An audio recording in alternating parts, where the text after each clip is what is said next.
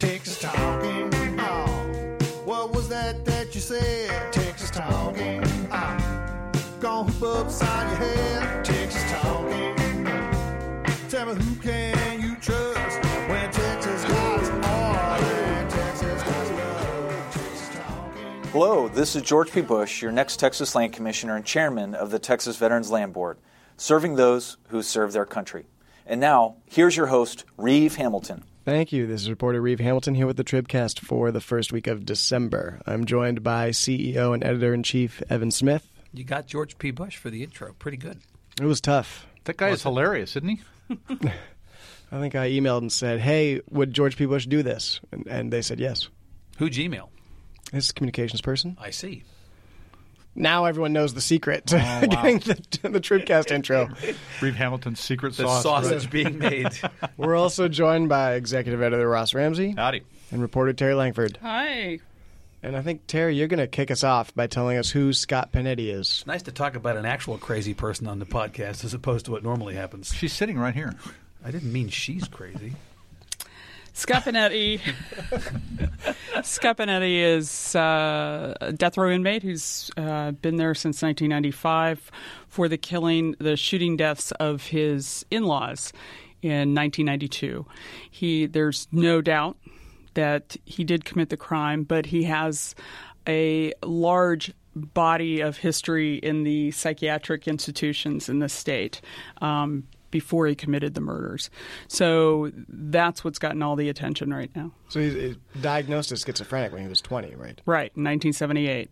After serving less than a year in, in the U.S. Navy, in which he got an honorable discharge, but that's less than a year is kind of interesting because the next year he's diagnosed. Well, uh, and obviously, listeners will know sort of how this all turned out unless they listen to this as soon as we put it up because we're recording it on Wednesday morning. It'll go up on Wednesday afternoon. He is set to be executed Wednesday night. Right, currently. at 6 p.m. in Huntsville. Uh, and do we have any sense of whether or not that's actually going to happen at, at this time? Uh, it, it is going forward as at, at this time. There's Supreme Court is still weighing has it. was still weighing it. We've got uh, another part of the appeal is in the Fifth Circuit, so it could come from either place. Perry could um, use his one 30 day reprieve, but that doesn't seem likely. But only you gets- never know. He gets only one, He only gets one, one per case or one per year. one per case.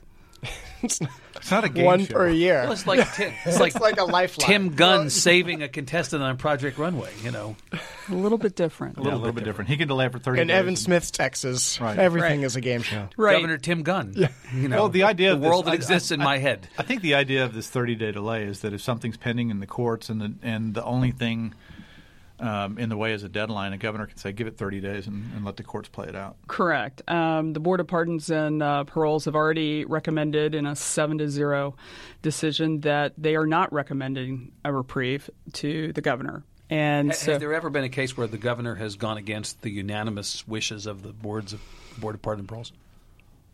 Why are you playing Stump Terri Langford today? That's really another great, I mean, another just great game show. I, I don't know off the top of my head. I, you know, I, I, don't, I can't, can't recall one. I can't recall one either. But Because the, the reality is that the governor giving any governor, not just this governor, but any governor giving a reprieve in a case like this is itself rare. Right. So the odds of one having occurred uh, completely contravening the wishes of the Board of Pardons and Paroles is unlikely. Right. I, I the only one that I remember in recent history was Gary Graham. I think Ann Richards in '93. right. Well, this is not. Uh, I mean, there's not new information has not come to light. Correct. I mean, uh, sort of. New he's infor- as crazy as he's always been. Right, but this whole it, thing. it's bringing focus back to the Supreme Court said in an earlier Panetti appeal um, in, I believe, 2007, that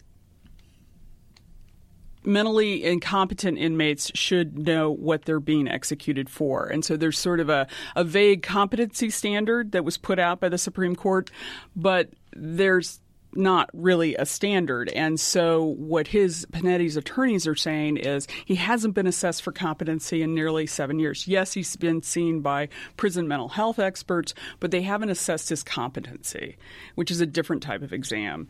Um, you know, focusing mainly not on the fact that you're mentally ill or you're not. And according to the Texas prison system and the state of Texas, they don't believe he is.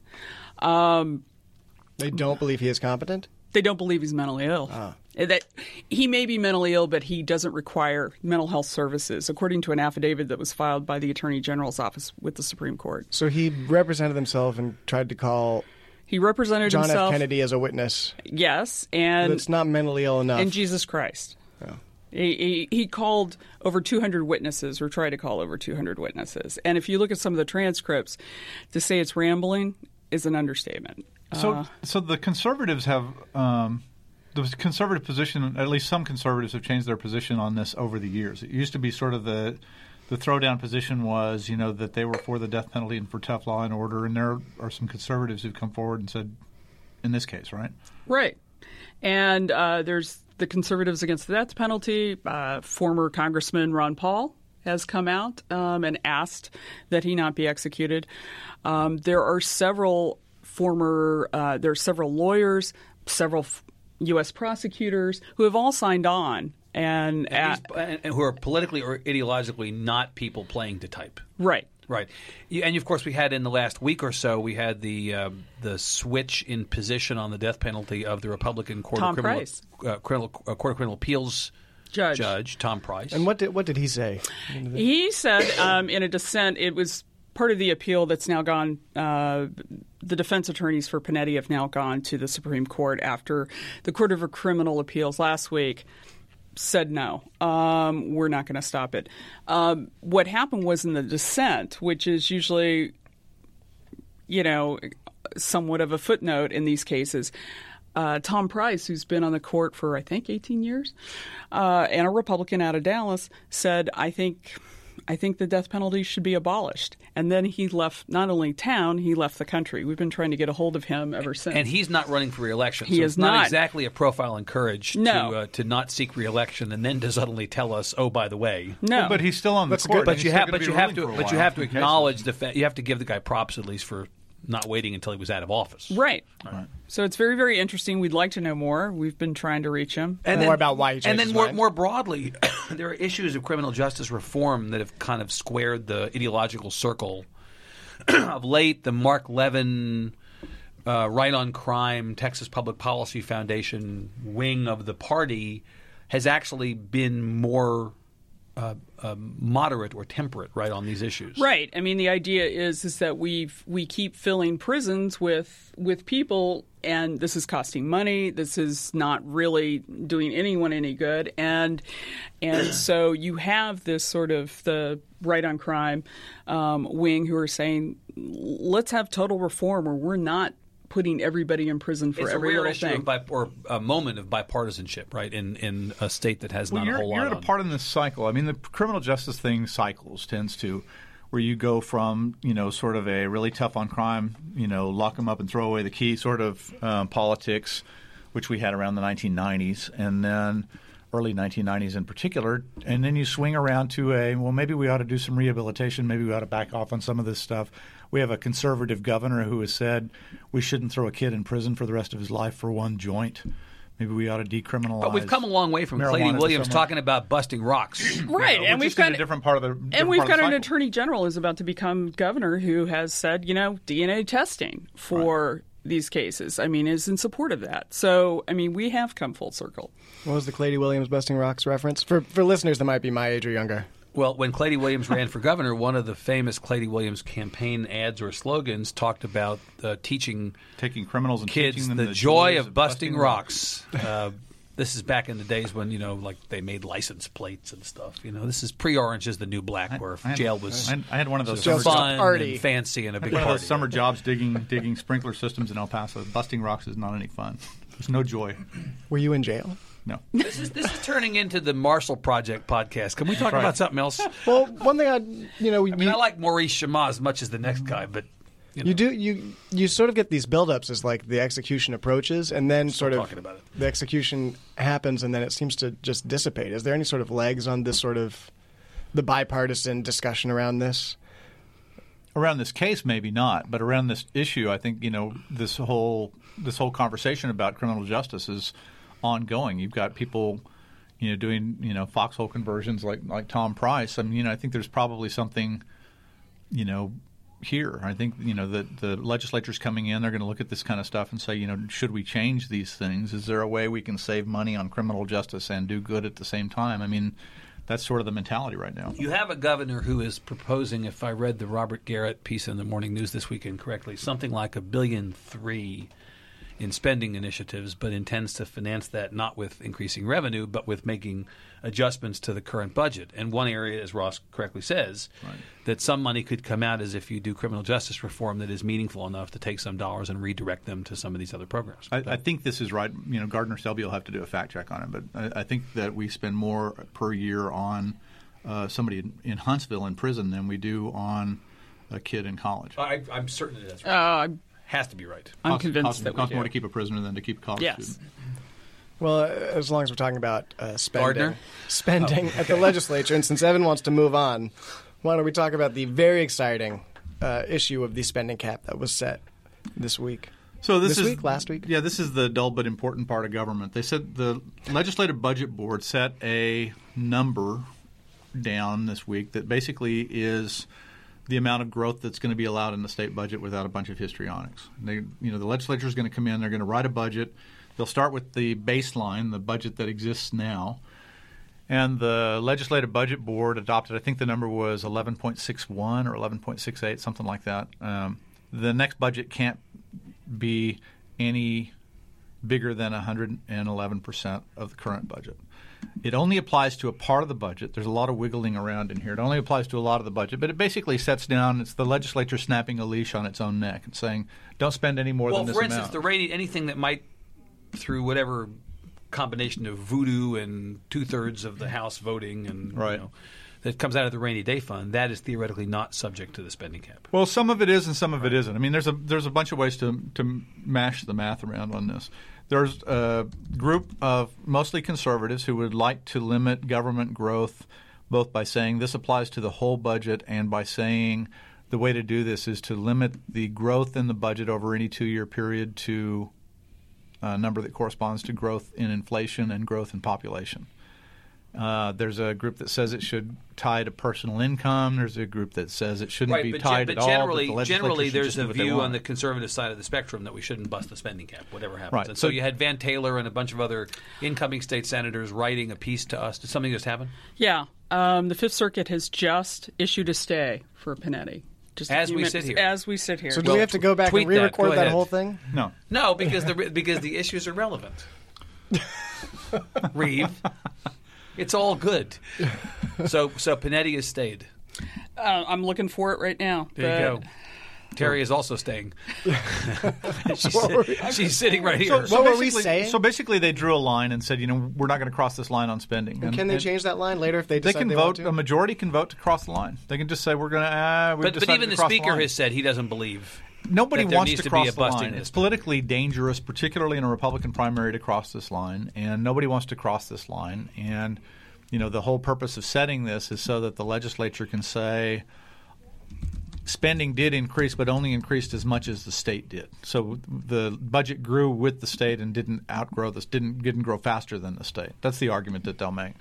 Um, you know, they're going to have a lot of money this time. They have more money probably available to spend in the state budget than the spending cap allows them to spend, and then some of them want to spend. They've got a pending school finance lawsuit that's um, going to be in front of the Texas Supreme Court.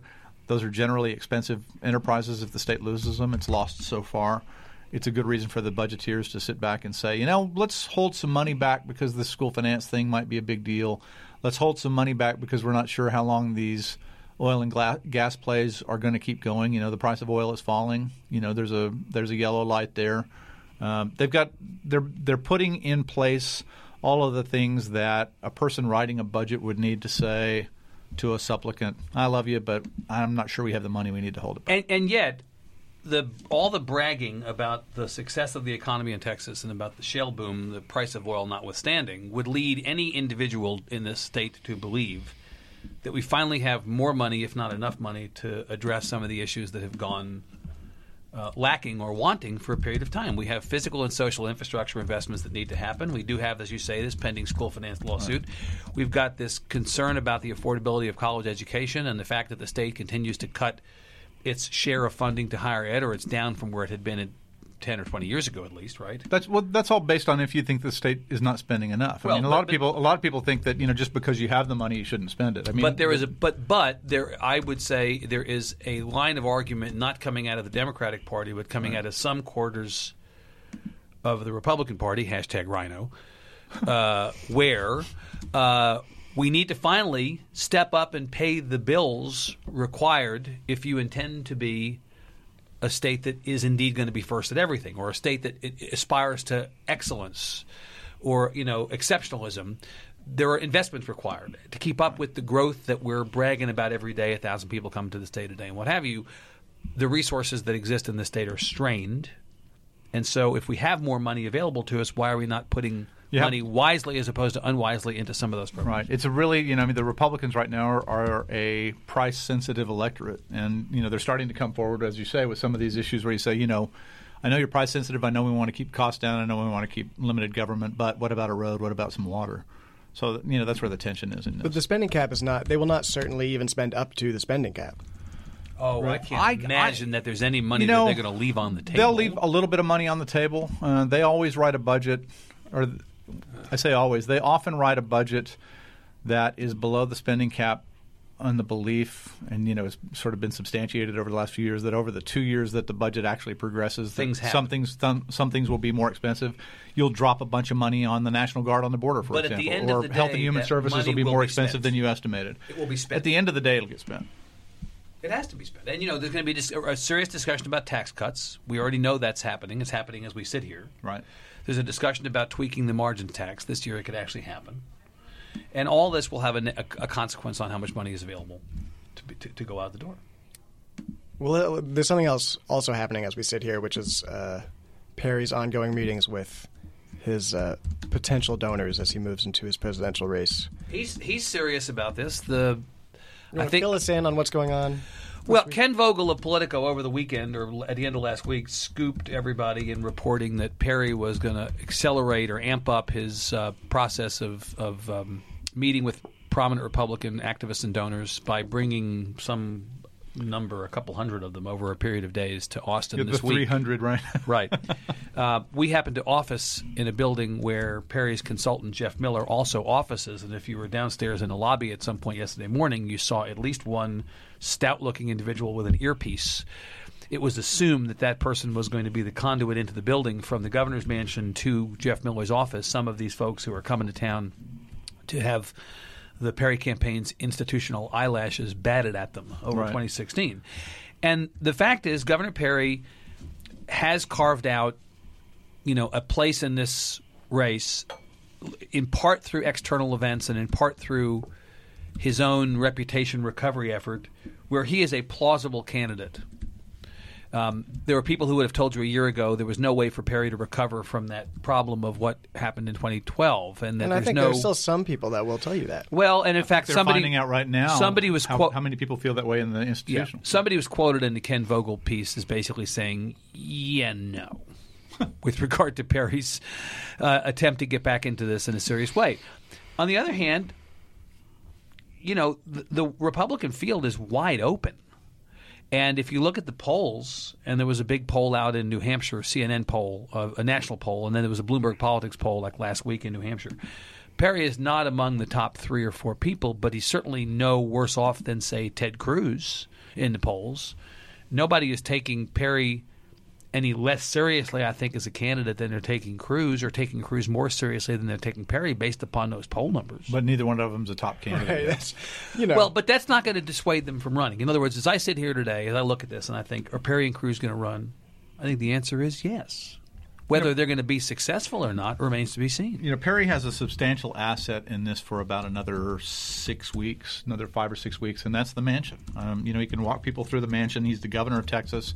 Uh, you walk people through the mansion. You put them back in their cars. You send them over to Jeff Miller's office, and then you send them home. And you know, the you know one of the questions about the Perry campaign going forward is is he going to be able to raise the money and get the attention as a non as a former governor that he's been able to get that he was able to get a couple of years ago as a sitting governor. You And- can't just call a press conference and everyone have everyone come running. Have And is he- everybody out to on the- Round Top where they're apparently moving and for is he- pie at Royers. I'm not he- really sure that's how Is he it's still? gonna And I think this is going to be one of the tests of this thing. Is he still on the shelf with you know today's products, or is he on the day old bread shelf? Is it you know is, when you go through talking to Sometimes these those are good deals, though. Yeah. Uh, when you go through these institutional donors and thinkers and people, you know, is Perry still on the list? And then when you get in front of voters, is Perry still on the list? And those are really the big question marks over him as a presidential candidate going forward. I met somebody yesterday. Um, Congratulations. Know, you're welcome. I do get out occasionally, Reeve. Um, who knows both Cruz and Perry somewhat, and he described the difference in them to me this way: if Cruz comes to your house, he walks past everybody and into the business part of the house. If Perry comes in, he kisses the maid and shakes hands with the cook. The idea was that so Cruz, it's that kind of a house. it is. the Cruz, though, I only see those kind of people, Ross. I don't know who you're hanging I, around I, with. I always kiss the cook at my house. but I'm married to her. Yeah. it's, it's, it works out nicely for you, I'm sure. Um, So what do you do to the the maid, then? the idea was that. Come on. The idea was that uh, uh, Cruz is an exceptional wholesale politician, and that Perry's disposition is more in the realm of retail politics. Yeah, but nobody has ever said that they seem like they're very similar politically. I'm, I'm here to tell sort you. Of like I'm here to tell politicking. you, at the risk of making the mistake that I seem to have made the last time, that I look at Perry getting into this race, and I do see a path for somebody with Perry's particular set of skills. Perry's, you know, Perry plays really well from behind. Perry, um, his his big mistake last time, his famous mistake was oops, but the actual mistake that that hit him in the polls and hurt him with voters in states that aren't on the Mexican border was the conversation about um, the Dream Act and, and tuition and HPV and lynching Ben Bernanke. And right. And is he a true conservative? So Yeah, he, you know, he if really can, dropped off after the, the can- heartless comment. Right. yeah. If if he can overcome those things, and if he if he's right about, you know, this line that he keeps using about people giving uh, politicians a second chance, that's actually you know, the, how many train wrecks have we seen where the you know the survivors came out and got elected president? You know, I come back- but I come And- back and to I, I think que- Evan's right. I think that I think that Perry is. If I'm if I'm another candidate in, in this race, Perry's a dangerous competitor. I, I come back to what I said originally, which is that there's a, a wide open field. I think if Jeb Bush doesn't run, Perry's path is a more interesting path. If Jeb Bush does run, one problem Perry's going to have is that a bunch of the Texas money is going to go to Jeb Bush. Now that money may not go to Perry regardless, because you know Bush world and Perry world no likey. There's but a lot I, of crossover. but I think there's though. some crossover donors, and I do think that And it's still an open question who our introer will be endorsing ultimately. You you went there. I did not. I'm trying to recover my reputation and relationship with him, so I'm not going to make any more. don't endorse your dad jokes. Uh, well, but if, if things are going to change for Perry when he leaves the governor's mansion, how are things going to change for Abbott when he enters the governor's mansion? And he is today, we believe, announcing a lawsuit against Obama. One more for the road. He's kind of announced himself as a one-tool player. I mean, he's this is the guy who said, "I get up, I go to So work." you're I saying sue Greg you." Abbott is a tool? Is that what you Uh, said? it- no, I'm not. I'm. Uh, it, you know, he he gets up, he goes to work, he sues the uh, federal government, and he goes home. He's not going to be able to do that anymore. When he's the, you know, when he's the governor, he has to. He not only can't sue, he has to urge the attorney general to sue, and has to. Um, you know, he has to find some other tools. So this is the last time he's going to be able to do this. He's going to come in, he's going to, you know, do this lawsuit over the executive action on immigration, and he's going to meet with the president, which ought to be sort of, you know, oh to be a fly on the wall, right? But do you think it'll be any different this time than if they had met any other time? It's not like he hasn't sued Obama before. I don't know. I mean, you know, and the thing that we're watching here and that we'll be watching for a while is how does Greg Abbott develop another set of tools when he's governor? You know, you no longer can sue. You're going to have to ask Ken Paxton to take care of that for you. And the thing that has been your sort of your primary weapon is gone. So now you, but you, but you're a governor now. You have some other weapons. How's he going to develop into this? Right now, he's still acting. You know, you're thinking. You know, we're thinking of him as a governor elect. He's acting as an attorney general here, not as a governor elect. Well, and even when he gets into the governor's office, he won't immediately have the tools that we think of uh, Perry having. I mean, Perry has built up this sort of powerful governor's office, but that took years. Right. You know, they don't have a cabinet form of government, so you don't necessarily, when you're governor, have control of the executive branch. You get to appoint everybody, but they're not accountable to you. And Perry, over time, as you say, has been, you know, he's gone through the whole list of appointments two and a third times. It cycles every six years. He's been there 14 years.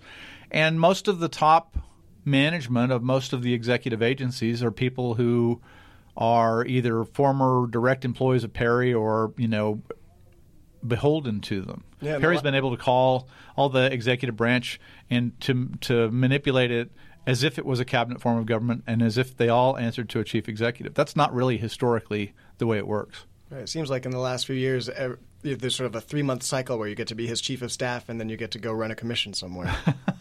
Yeah, they've yeah they've all been burrowing in. You know, there are Perry people getting planted all over the place. well, uh, listeners obviously can't see this, but Evan and Terri have both left us. They just got tired of us. I know. It happens every now and then. So I guess we'll just bring it to a close now that we've been abandoned. All right. Uh, we, if people have questions and comments, they can email tribcast at texastribune.org. We'd like to thank Shiny Ribs for doing our music. Uh, do you have anything you want to say about Evan or Terri? Since they're not here, you can finally sort of speak your truth. Now here in the orphanage, we'll be just quiet. All right. Well, on behalf of uh, Ross and our producer Todd and Evan and Terri in absentia, this is Reeve. Thanks for listening.